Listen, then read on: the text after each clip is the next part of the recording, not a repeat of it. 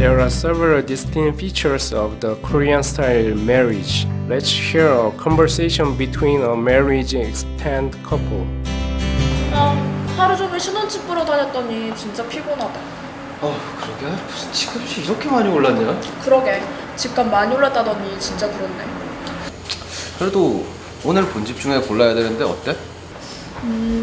좀 비싸긴 하지만 첫 번째 집이 제일 좋은 것 같아. 음 인테리어도 그렇고 위치도 그렇고 나도 첫 번째 집이 제일 좋은 것 같아 그럼 여기 첫 번째 집으로 하자. 어때?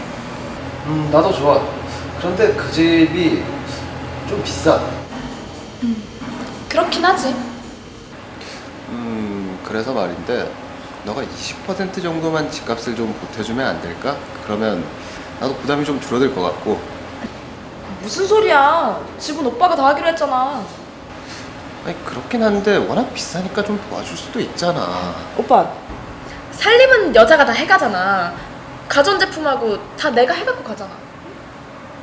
그래도 이게 너무 비싸니까 좀 보태줄 수도 있잖아 왜 그걸 가지고 그렇게 화를 내 오빠, 집은 남자가 하고 살림은 여자가 해가는 거잖아. 어?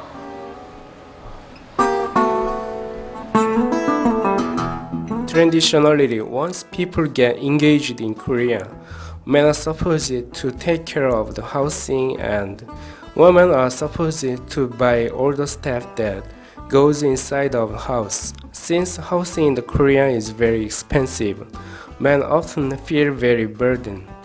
Their days, house prices have gone up a lot, so some women often help their parents with housing.